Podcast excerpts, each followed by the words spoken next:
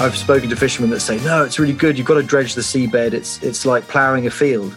And I say to them, but you don't plough your field three times a week. You know, you wouldn't nothing would grow. But you can still you can have a mindset of being a steward and being responsible and wanting to leave something, or you can have a smash and grab attitude and be a pirate. And I wouldn't break it down just to like the kind of gear or the species you're catching. I think as with anything, you can basically be a bastard about it or not.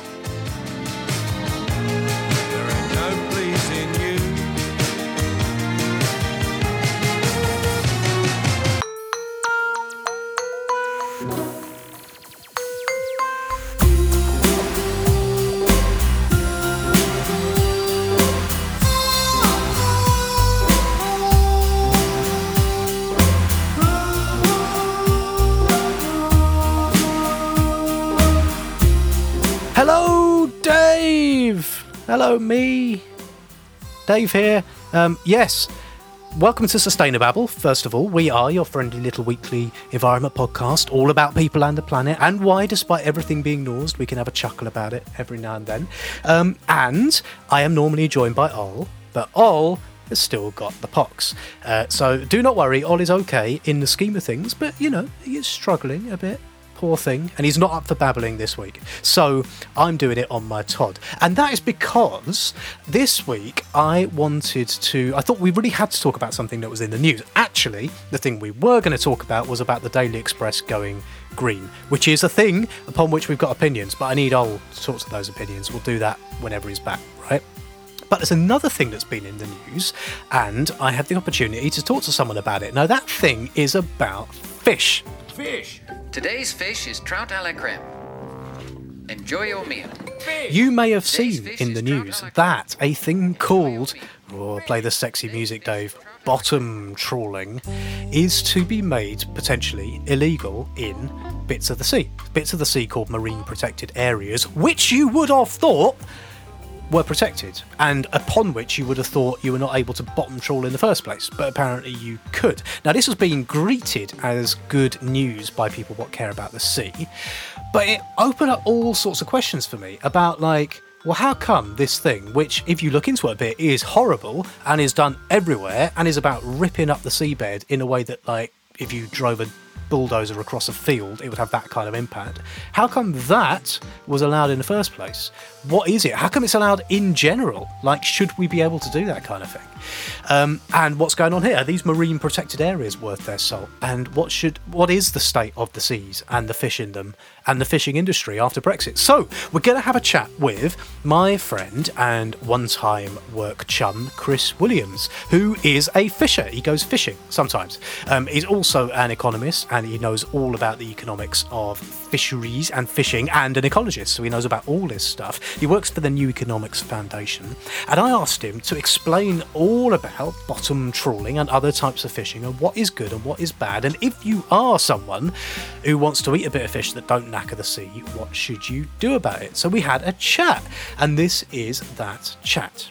So, before any of that, just the usual disclaimer I do work for environmental charities, as does Ol, as does Chris, but these are very much our own views. So, if you've got any beef with anything that you say, take it up with me, uh, or Chris, or Ol. In fact, take it up with Ol. He deserves it, he can deal with it, he's just loafing about, uh, but not with anyone for whom we work. Yes? Good.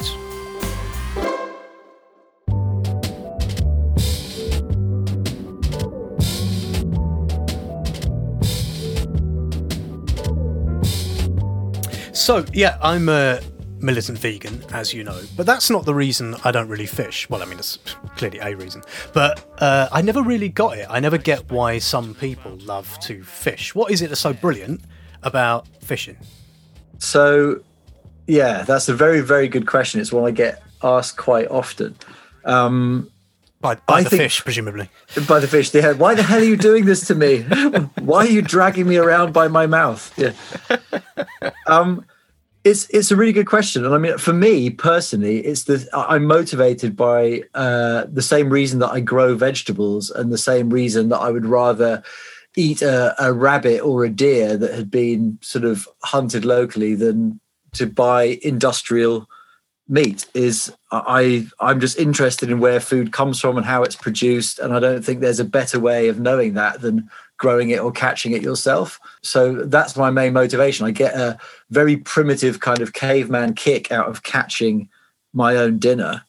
Um, but I mean, in the way that you're asking, I mean, obviously that I know loads of people who are really into fishing as a as a hobby, and they seem to do it just to take photos of the fish. That I don't really understand. So you're not like one of them people on the front of Total Carp magazine who's yeah, uh, yeah. like you know a massive carp, and then the next. I, I've often thought, by the way, that being the picture editor for Total Carp magazine must be hell of a job because all you've got to do really is find like, a picture of a carp. I think I hooked Yeah. another fish and a good one too. I'm hooked into one. These larger commons were impressive fish, and I was very much enjoying catching them. But yeah, so I mean, I know lots of people that are really into that, and their entire Facebook profile is just pictures of them with fish they take photos of and then put back. For me, I don't really understand that. Um, but it's it's all linked to the same thing. You get a, a, a little bit of adrenaline from, you know, all of a sudden something bites, and then you read it in. What could it be? Oh wow, you know, it's dinner, or oh no, it's not. Uh, and it's just it's a really really primitive What, thing. well, what is it if it's not? well, it could be anything: an old boot, bike tire. Oh. Depends depends where you're fishing. I see. Very good. Uh, okay, fish quiz. Go Uh, on. what what is the best fish? The best fish, my my, my favorite is the sea bass. The I think it's the ultimate predator, the bar of silver, the holy grail. It's also one I've spent a lot of time working on uh, as a researcher and in a sort of in a policy way. So that that's my favorite fish without a doubt. I think. But I'm also the most amazing fish is the cuttlefish, but it's not really a fish. It's a cephalopod, so like an octopus or a squid. What's amazing about it? uh, it can camouflage itself sort of on a cellular level. So, unlike a chameleon or something that can camouflage itself through releasing a hormone and slowly changing color, a cuttlefish has individual neurons that link to individual pigment cells. So, you could put like an ace of spades under a cuttlefish and it would produce that pattern on its body instantly. Shut up. No, it Instantly. doesn't do that. It does Shut do that. It does do that. I'll send you a YouTube video later. It's called adaptive camouflage, and it's perfect for hiding from both predators and prey. Yeah, yeah, I'm gonna eat you little fishies. I'm gonna eat you little fishy. Yeah. You might be one of the few people who's come on Sustainababble What has done a TED Talk. Yeah. Uh, you can find it, Chris Williams TED Talk. You'll find it, and on there you talk about like how you kind of got to realise that fishing wasn't just about the fish, right? What's your, yeah, what's your history? was TED talks. They like to get you to present your life as a journey, and you know, remember these three things. So it was it's all sort of simplifying and condensing what's really you know pretty much taken the last twenty years. Uh, and it was really just about this realization that uh, I I got into this kind of work through a love of nature and an obsession with diving and being in and around the sea, and that basically over a period of time working uh, with people uh, around fisheries management issues, marine protected areas, coastal development, and tourism, I very quickly sort of reached the conclusion that my conservation focus and thinking about ecology was sort of secondary to, to basically understanding and working with the people who are sort of uh, engaged in activities that, that impact the sea.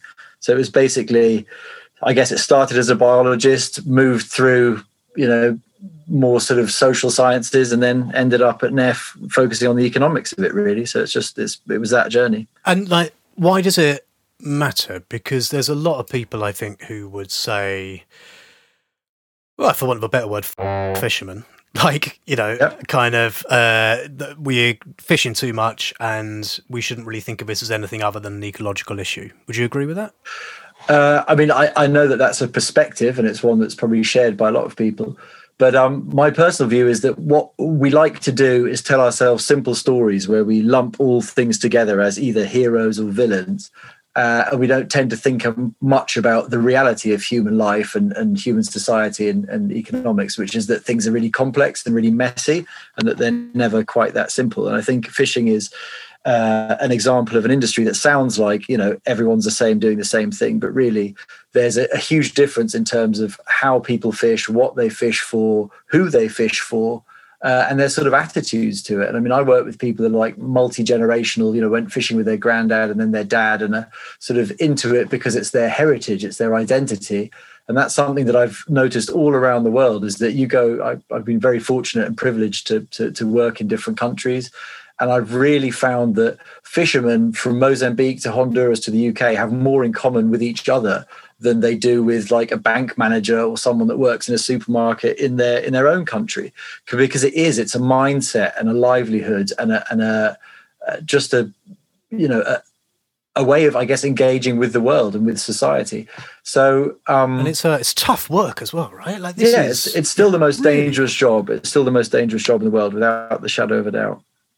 Wow, I remember uh, I saw Rhod Gilbert do one of those work experience programs when he was a fisherman. And it's like, I don't know if they were just treating him unnecessarily harsh, but they're like, what, 14 hour days they can be, and, you know, just obviously stinking of fish and lots of mechanical things, and you might fall in the water, and you've got to get up in the middle of the night. I'm going to say that the more fish there are, the messier it's going to be. Equally, the more fish there are, the more we get paid. It's been quite a surprise to learn that you can slog your guts out all day, come home with nothing. It's not many jobs like that.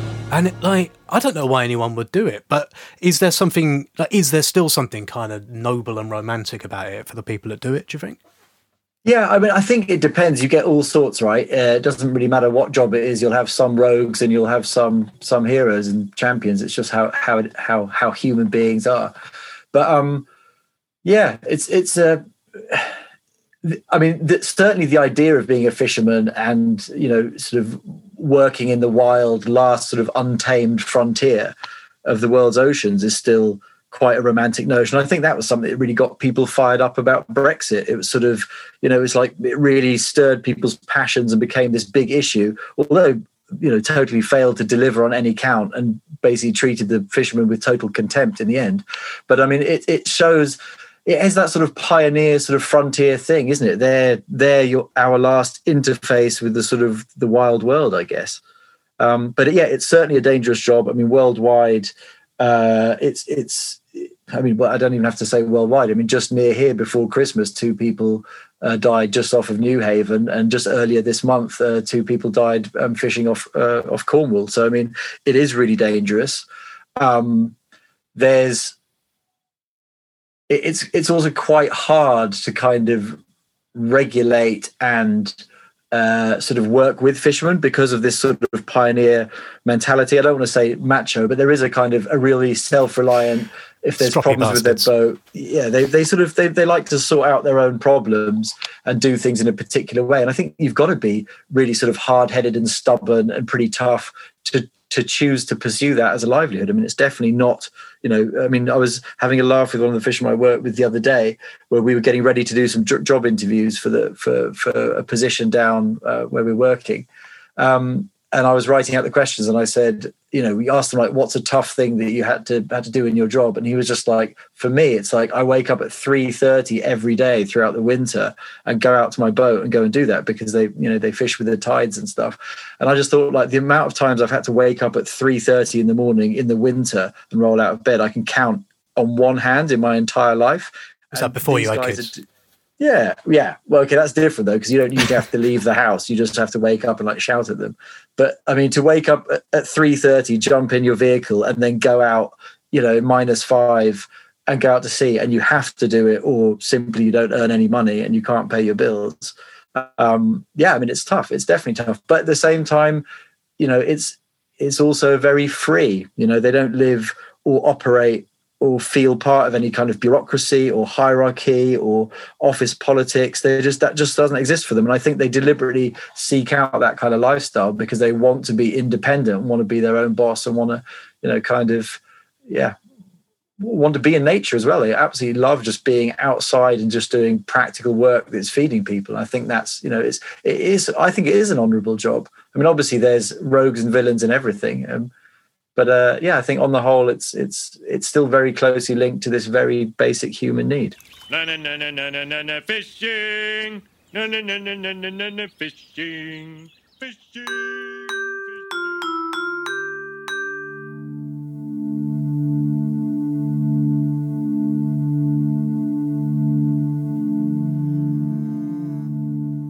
Was amazed when I, I was looking at the stats before talking to you. This always amazes me that there is so the industry is so much smaller than you might think, given the kind of perception of it in the national debate and all of the hoo ha around Brexit. And we'll come to that later, as you said. But it's only like, what's fewer than 6,000 registered boats in the UK, right? Of which the vast majority are like little ones, right? Yeah, And but those little ones hardly catch any of the fish. It's basically like the great big boats come along and catch all the fish. But I was just kind of amazed at it that it's not that big a deal. What, what's that stat that the locks and hinges sector Yeah. of the, of the economy makes is, is more generates more GDP than fishing? So like how has that always been the case, or is the industry just completely now in some sort of terminal decline, or what? The, the industry's been shrinking really since the Second World War for a number of reasons, uh, including that we used to fish extensively in Icelandic waters, uh, and then they declared the same as we said we were going to declare through Brexit their sort of sovereignty over their exclusive economic zone. So all of our distant water fleet in like Hull and Grimsby, uh, that sort of disappeared pretty much overnight when we couldn't access the the, the cod fishery up in the up in the high north. Um, but yeah, we're down to about 12,000 fishermen in the UK now. Um, I mean, people say that the, the EU and the common fisheries policy destroyed it. That's not really true. The d- decline started after World War II, after boats were used in the war effort, uh, and then just basically never went back to fishing. Um, but yeah, it's been a it's been a sort of slow and steady decline over the, the best part of the last sort of 70, 80 years. I remember like those boats going down the Thames and Nigel Farage saying Brexit would Brexit would save the fishing industry. For the men and women that have come here today from right across the United Kingdom asking, demanding to be listened to as their communities are destroyed by the common fisheries policy. I think Yeah. Um, are they now saved? Well, Is that I mean, thing? it, I, I think certainly not. I think they're in a worse position than they were before, and I feel they rightfully uh, feel absolutely betrayed and dismayed and sort of quite quite abused by the government. That basically all the the rhetoric and promises just haven't been lived up to at all. I think they've now got the worst of both worlds, where they haven't got any of the you know massive quota gains that they were told, or any of the you know sovereignty in terms of the the 12 mile limit, which I know was a big deal for for a lot of the smaller boats. What, what does that mean? What are, what are you talking about there? Uh, your territorial waters are the are the sort of 12 miles from from shore and um, the fishermen in the UK had been told that that was a red line for the UK government that they would definitely ensure that the Dutch and French and Belgium uh, fishing fleet wouldn't be allowed within the within that 12 6 to 12 mile zone um, but then the UK government capitulated on that and it's just business as usual really and I think that was for the guys I work with that was actually harder to take than the quota gains because they knew fine well that any quota gains would disproportionately go to those who already uh, sort of owned quota So, like back in episode 53, we talked to your friend of mine, Griffin Carpenter, about fish. And at that point, he was saying, this is how it's going to go. Like, he was saying then that all of this stuff, all of these Brexit promises, are not in practice going to be met. And I think he might have said something like, and if not, you know, it was kind of obvious to all of us that in practice, Boris Johnson is not going to stand up to the EU and like sell out the British banking and manufacturing industry to save the jobs of 12,000 fishers, right? In practice, it just wasn't that important. But like, is there a bit of you that feels like you want to kind of scream, "We told you so" at the fishing industry, or have you, or are you mostly sort of empathetic about it? Um, yeah, it's a good question. I mean, I the thing is, I'm genuinely sad about the outcome because I mean, I'm I'm unashamedly uh, voted Remain. I feel extremely sad about the whole Brexit project. I feel like it's just a, a massive loss for us as a country, and I feel sad about what it's going to mean for my kids' lives. I mean, I really feel like their opportunities to to travel and work and fall in love and and, and just experience being being part of something have just been greatly diminished. So the only silver lining for me would be that the people I'm working with in fishing actually at least benefited and some of the projects we're involved in would actually have a chance to thrive. So I feel sort of doubly done in and just saying I told you so isn't really good enough. And there's a very, very fundamental split between the sort of big boats that you're talking about that really are fishing for fin fish, so things like mackerel or cod, um, that basically are quota species because they migrate and move around and need to be managed, you know, for the EU as a whole. And then the shellfish that you tend to get around, you know, the, the the rocky or muddy areas that are sort of closer to the coast. Because the truth is, we don't really eat that. So all of that, like eighty percent of that, has always gone to Europe um, and and UK tastes have never really matched what we were what we were catching. Um, so I guess yeah, in answer to your question, no, I, I haven't said I told you so because I know fine well what I was saying four years ago has come true. The one thing I would say is that I actually think the UK government have done worse than I thought. I mean, my, my bar was pretty low, but I actually think that they've, yeah, I actually think that they've, what they've done has been abysmal. Possible, and the key is we've got our fish back. They're now British fish, and they're better and happier fish for it. And and some of the sort of political stuff to come out after it, and Rees Mogg saying these fish are happier for it because they're British and stuff. I think it's just insulting to like working people that go out and do this and are risking their lives. Obviously, they're making a living, you know, they're earning an income. But I just think it's I just think it shows utter contempt for working people and it it's it's uh, the mask's off now basically. All the all the talk about sovereignty and this and that i think the mask's off now and it's slipped and it's pretty clear that these people uh, actually have nothing but disdain for, for for fishermen despite trying to elevate them. If you ever mention that name in front of me that filthy piece of tow rag? Fishing was used as this as this way to basically get people behind the idea but when it comes down to it what's happened now is fishermen are in a much worse situation um, you know, than they were beforehand. And, and then on top of the sort of loss of trade and export opportunities that are, uh, are going to sink a lot of fishing businesses. Let's be honest, the consequences of Brexit are going to be terrible for the fishing industry, uh, as we're seeing in the news every day. And uh, yeah, I think no amount of government funding is going to make up for it because the simple reality is, you know, the advantages of being in the EU were about trade. Um, and to a large extent, if you catch stuff that other people eat, you need to be able to trade in a in a really easy way with them, and that's just not the case anymore. And we didn't think about that. We pretended nationally that it was all just about access, and it was about like, could we patrol our waters? How much of the quota is ours? What are our fish? But the reality is like it's no good to you if, if, if English people don't don't eat what you're catching. Then you know you need a, a plan that takes a few years to be able to make sure that you've got the demand nationally or from elsewhere and they just simply just don't have that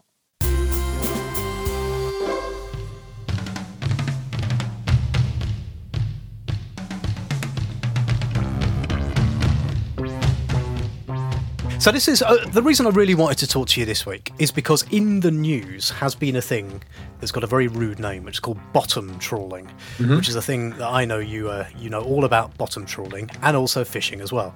So what I thought I would, what You've been I looking forward would, to that, haven't you? I have, yes, I've been looking forward to that joke. Yes. Oh, we haven't even started yet. You wait till we get to the uh, demersal trawling. Uh, have Have you read about suction, suction dredging? You want to look at hydro- hydraulic suction dredging, mate. That's the that's the way to go. Oh, stop it! Stop it, you beast! The only way to get decent clams. It's true. do you get crabs if you do too much suction crawling? That's the one. Oh, you are awful, but I like you. Then just give you some types of fishing, and I want you just to quickly say like good or bad, right? And I suspect it's more complicated than that. But I'd rather characterize than them than just say good or bad. But well, do, do what you like, okay. But like at the sort of little tiny end, there is uh, like hook and line fishing, which is basically sitting on the edge of a boat, or I guess not a boat, and bunging a fishing rod into the sea and catching mm-hmm. a fish. That's all right, right? That is good. We could, the world can cope with that. I think I think the world can cope with that. Yeah, I think um, there are. I mean, it's probably the most traditional way of fishing. That's like netting and, and rod and line fishing are probably the main ways people have done it. You know, since the since the earliest days that people realized you could catch and eat fish. Um, and the main thing for me is that it's selective. Like you can fish uh, in a way where you sort of know what you're targeting and you can sort of set a limit and you're not going to uh, it has no impact on the seabed. Um, and it's it's it's as far as i'm concerned a pretty good way to go. But uh, as with everything there's scale. You can also do what is considered hook and line fishing which is a long line that's 10 kilometers long with a hook every you know couple of meters that also catches sharks dolphins seabirds turtles you know. So so so there's some kinds of like surface long lining that there are there are big sort of bycatch issues with um, but I think like as a as a fundamental principle, you know, the the idea of like rod and line fishing is is the most selective. Yeah. And is that principle, but maybe we can shortcut a lot of this hoo ha because, like, is the principle of it's not necessarily the type of fishing you are doing, but the scale you are doing it at that yeah. is the problem. So, you mentioned netting, right? Yeah. So, like, a little net, fine. A massive net that stretches from here to France, not fine.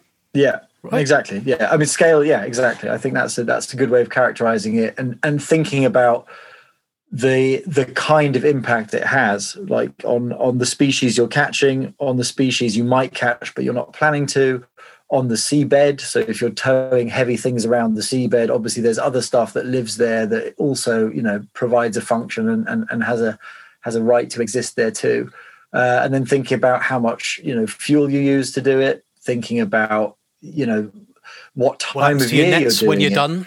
That's you know, it. Making sure your nets don't go in the water and That's that. it. Ghost fishing, making sure you don't lose the gear. Um, yeah, all of those sort of things matter. And then also, like when you're fishing, if you're if you're catching fish in large numbers, the easiest way to do that is when they're spawning because they all come together to reproduce. So loads of the biggest fisheries we sort of are involved in as as as sort of countries are on huge spawning aggregations. But obviously, the surest way to overfish something is to catch them like while they're in the process of trying to reproduce. So I think it's it's important to think about all of those things. And, and one thing that recently has struck me quite a lot is there's been so much focus on the sustainability aspects in terms of the environment that people are, you know, have reached a point now where everything seems to be about, you know, what was the collateral for the environment. But I think we really need to focus more on the human dimension. Like, would you want to have something that was caught in a selective uh, you know, low carbon way by a slave. I mean, the reality is in the seafood industry globally, there are tens of thousands of people who are working as indentured servants, slaves, or having their sort of uh, their their labor um, taken, their labor exploited to uh, to basically produce seafood and keep profits high for, for for big companies. Is that a problem in the UK as well? Absolutely. Even in Shoreham, uh, just before Christmas, there was the, the police actually raided a boat in Shoreham Harbour and uh, evacuated four people. And the newspaper articles describing it referred to them as modern slaves. So, yeah, very much so.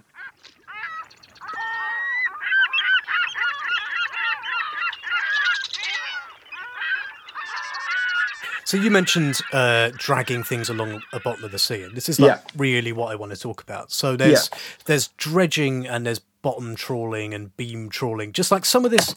Because bef- I talked to you about this before, right? I before I started looking a bit more at fish stuff, I didn't really know anything about the ways fish were caught, right? But when I Yeah. learned about what dredging and bottom trawling is, and I thought, imagine doing that on land to catch, you know, to, to, to catch something. We wouldn't tolerate it. Like Extinction Rebellion would be chaining themselves to things. There'd be Yeah. like people up trees and under tunnels and stuff. But because it's in the water, we let it go. But like, paint a picture for us. What happens when you bottom trawl a thing? What is bottom trawling?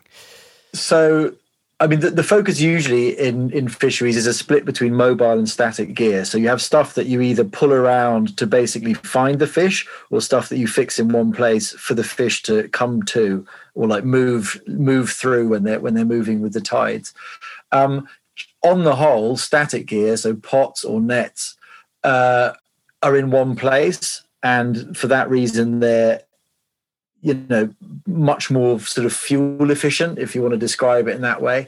Um, and their sort of abrasive qualities are all just in one place. Whereas if you're using mobile gear which are things like trawls and dredges where a trawl is basically a net which is held open by two metal panels or a dredge is like a almost like a metal rake and a and a and a beam trawl is like a the the trawl is held open by a large heavy metal beam.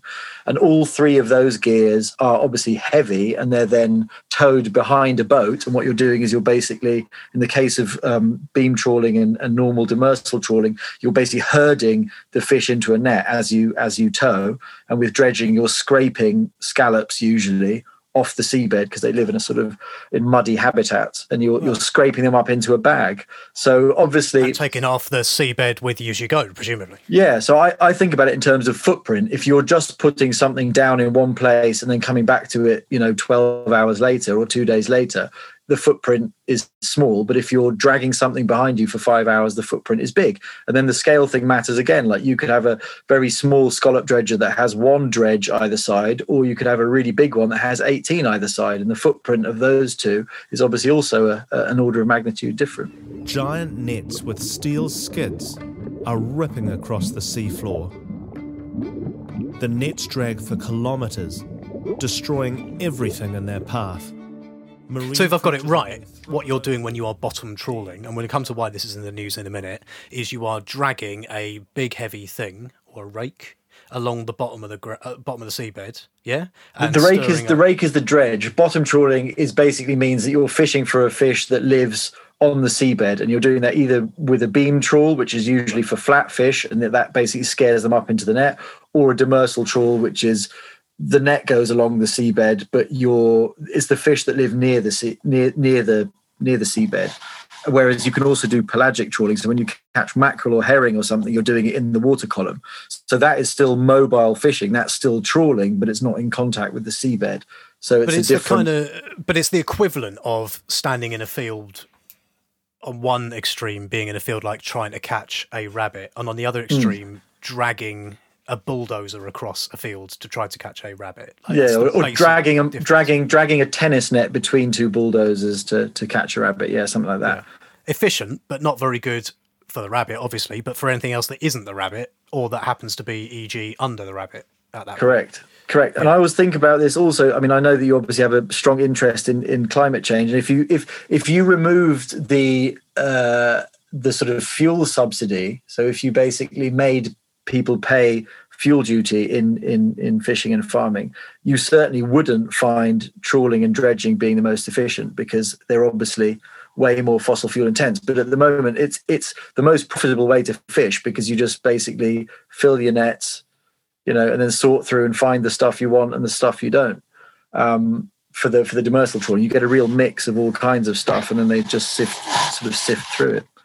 So how come then this horrible thing has been allowed and is still allowed in things called, I'm quoting, marine protected areas? Now, what's been in the news is that there's a consultation, a proposal, right, that four of the UK's marine protected areas, what are bits of the sea that I am choosing to impute are protected, that four of them you won't be able to bottom trawl in no more. Only four, which is like, and there are how many marine protected areas? Like a lot. Hundreds, right? yeah. Hundreds, right? So in all the other ones, you can still do this. So how come A, you were allowed to do it in the first place, and B, you still Mm-hmm. are allowed to do it? Is what what what is this word, this marine protected bit, Ah, actually doing is- in practice?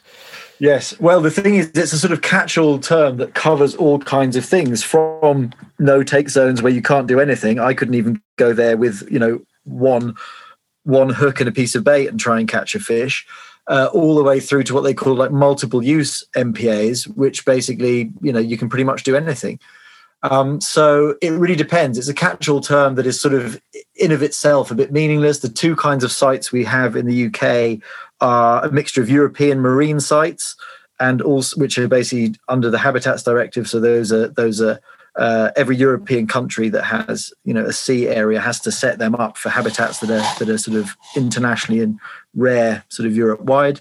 And then we have marine conservation zones, which was set up under the Marine and Coastal Access Act, which are UK legislation, and you can trawl in both of them. That any decision which has been officially reached will have been officially recorded in the minutes by the officials, and any decision which is not recorded in the minutes has not been officially reached, even if one or more members believe they can recollect it. So, in this particular case, if the decision had been officially reached, it would have been officially recorded in the minutes by the officials, and it isn't, so it wasn't. Yeah, and the, so I mean, I'm I'm still flabbergasted by the fact that you have this thing called a marine protected area under which you are emphatically not protecting the marine environment if you can trawl in it. It sounds like a good thing that like four of these things might not be trawlable now. But the other thing that was that I noticed was the government was saying, ah, yeah, yeah, but that's because of Europe, and now we're free of Europe. Now we can ban uh, bottom trawling in our marine protected areas. Is that bollocks? I have a feeling it's bollocks. Yeah, there's a few, there's a few aspects to that. Um, I mean, the first thing really is that there's marine protected areas that are set up under UK law, and we didn't ban bottom trawling in them. And there's marine protected areas that are set up under European law, and we were basically dragged kicking and screaming to revise our approach to even look at uh, whether we should restrict fishing in those in those areas. So I, I, don't think the history books would basically say that uh, the UK was sort of pioneering or like pushing hard to, uh, to to to ban particular kinds of fishing in these areas in the first place. Um, and I think that the reason for that is sort of politics and just short-term economic cost to industry that obviously the industry doesn't want. So they lobby the government, and the government then just sort of rolls over. Um, and I think that this it, it serves a political narrative now to say that it's about Brexit, but the simple reality is any of this could have happened before, but it would have required cooperation, it would have required uh, compromises and negotiation, and, And guts, basically, presumably. yeah, they just it's basically it's a lot less hassle just to not do anything, isn't it? So and this the- is the, the- thing you get you get this all the time, don't you? It reminds me of the whole Green Investment Bank thing, which was happening when the government was saying, "Oh, but we you know we can't have a proper Green Investment Bank in this country because Europe won't let us." Meanwhile, the Germans had a proper Green Investment Bank, and the difference was the UK never wanted to have a proper Green Investment Bank anyway, and so said Europe's stopping us, right? And it's it, this whole thing seems like that. The fishing industry before Brexit was being used as like, oh well, if we have Brexit, we can save the fishing industry, and now we've got Brexit, it's saying, well, we're doing these things which we could have done anyway, and the whole Yeah. thing just strikes me as, as bollocks all ends up. Yeah, that's true. I mean, uh, Sweden and Denmark, just to name two examples, have in the in the marine protected areas that are designated in the same way have banned trawling in in a couple of them. So I mean, it certainly is possible. I think if it's in your own sort of if it's in your own territorial waters, it's easier because you just have to negotiate with your own industry. Whereas if it's in shared waters, then you'd have to do it through the common fisheries policy, and it's even more convoluted and complicated. But I mean, if you were determined to do it, it's certainly possible. There's there's no question. I've spoken to fishermen that say, "No, it's really good. You've got to dredge the seabed. It's it's like ploughing a field." And I say to them, "But you don't plough your field three times a week. You know, you wouldn't. Nothing would grow." And I think it, it there's also fishermen I work with that say like, "No, this is like my garden. You know, this is where I've been fishing since I fished with my granddad." And they really are stewards. I mean, yeah, sure, they're catching and killing animals, but I mean that is it's it's a hunting profession. You've got to be honest about it. I mean, it is it is animal protein you know that's coming out of the sea and ending up on people's plates. But you can still you can have a mindset of being a steward and being responsible and wanting to leave something or you can have a smash and grab attitude and be a pirate. And i wouldn't break it down just to like the kind of gear or the species you're catching. I think as with anything you can basically be a bastard about it or not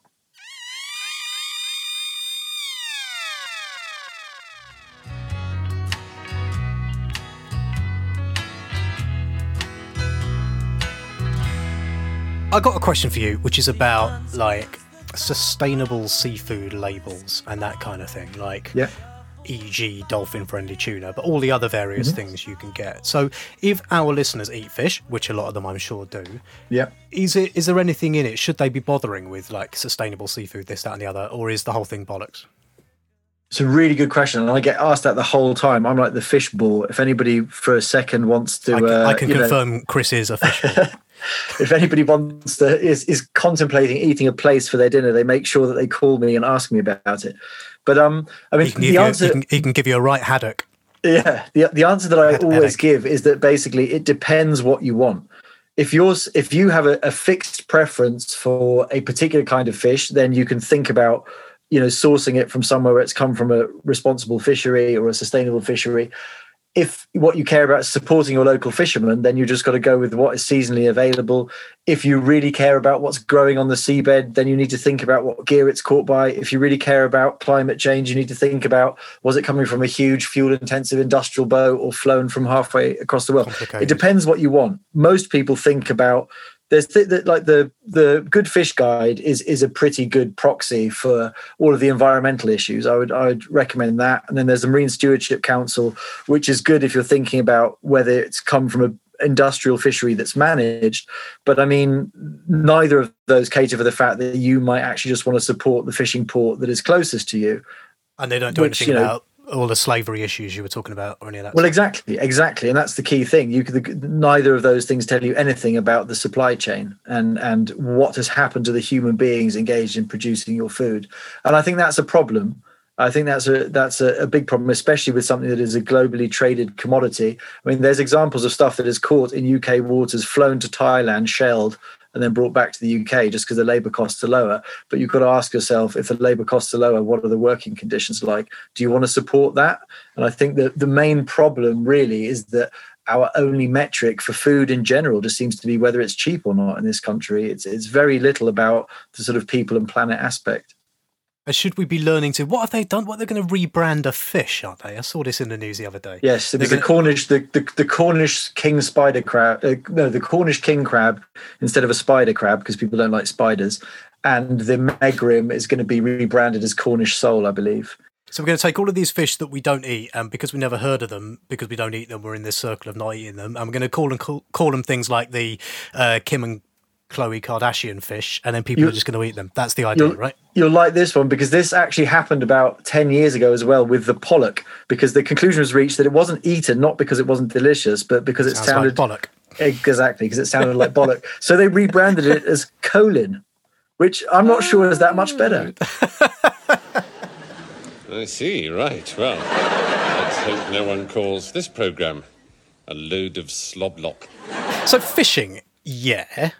What is it really about? Like fishing policy, and we've we've been talking all the way through this episode about what a weird thing it is. Like economically small, totemically massive. This kind of semi-mythical thing. This romantic hard job where you know it is true that jobs are in the offing but it's also true that there's a lot of ecological damage and we get we don't eat most of the stuff we catch here anyways what's what's really going on like if you had to sort of nail to the heart of what the current state of play in the fishing is what would you say I that's a, a really good question. I think the two um, terms that spring to mind for me are always industrialization and privatization.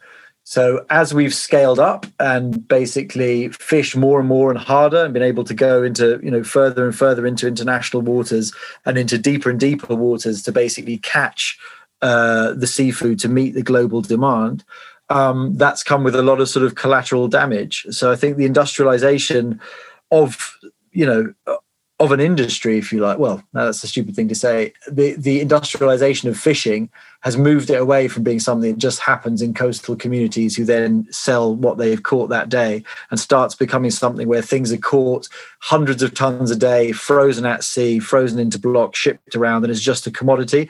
And with that comes all of the collateral damage, both human and environmental. And the other one is privatization, as as this sort of uh, dominant paradigm around how to manage things effectively has been sort of captured by this idea that privatization solves problems. Um, that's been the approach taken with fish quotas and things like that, and that's led to this inequality and the sort of changes at the at the vessel and port level, really, with with people who have a long heritage and history in fishing just being excluded from it because it's become a sort of market system. and slipper what they called slipper skippers Slipper skippers, yes, that is Yeah. the the quota owner who doesn't ever have to go to sea, who can just make his money leasing out or renting out his uh, his quota to people that are actually It's the economic system. It's bloody neoliberalism coming over here, nicking British fish. It's not. It's not Iceland or France or Holland. It's neoliberalism. It's Donald Trump and Ronald Reagan coming over No. here and nicking our fish. That's what that's what I was actually saying in the during the Brexit referendum. I was saying like thing to the people that I work with, the fishermen that I work with, and their complaints. Which I mean, I didn't diminish any of them. I agreed with lots of their complaints. It was just that their analysis of who was to blame was wrong.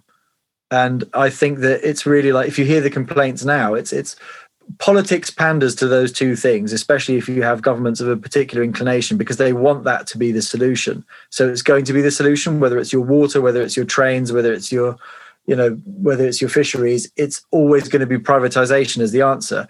And the consequence of that has always been that it concentrates wealth, it concentrates power, it's self-reinforcing, and it doesn't necessarily deliver anything better to the better to the public. And I think um, around the world, yeah, that's one of the strong lessons is that where where these sort of resources have been privatized, it just it it just takes a livelihood and a and an opportunity away from the people that are really are really doing this and turns it into something that just becomes like a traded commodity for people in suits, really.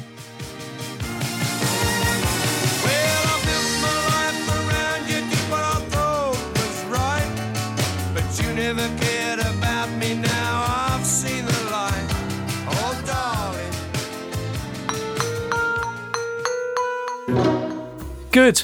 That was superb. Hope you enjoyed that. I still think it's an absolutely staggering thing that, like, you're allowed to wreak that kind of havoc upon the sea because it's the sea and no one notices it. I think if you tried to do that in a garden that wasn't your garden, people would go bonkers at you. So, look, thanks, Chris, for explaining that. Ol get well soon. Ol's been very touched by all your messages of kindness uh, that have been coming our way. Please keep them coming. Tell him he's a lazy git though and needs to get back to podcasting pronto. Um, but in all seriousness, Ol get well. We love you. Beat that pox and come back babbling stronger than ever. Yes? Good. Right. Uh, you can get in touch with us and tell us, me, what you thought of the show. We are on the Facebook at Sustainababble. We are on the Twitter at uh, what is it? The Babble Wagon, or you can email us to hello at sustainababble.fish. Thank you as ever to the legendary Dickie Moore for the music starts, ends, and intertwinkles this podcast, and to the legendary Arthur Stovall for the logo what adorns it. And thank you to all of you for listening. Um, if you like what you hear, you can contribute to the running costs of this podcast. We can keep on doing it. Uh, we are on Patreon. We have a Patreon feed. We are purely listener funded. We are wobbly wobbly wobbly.patreon.com slash sustainababble. Um, and if you can't do that, don't want to do that, too tight to do that, um, then you can leave us a review on your podcast medium of choice. Right, good. That's it. I'm off. Uh, uh, I'll be back next week. I hope. I very much hope I'll be back next week. I'll rest up. We love you. Speak to you soon. Until then, bye.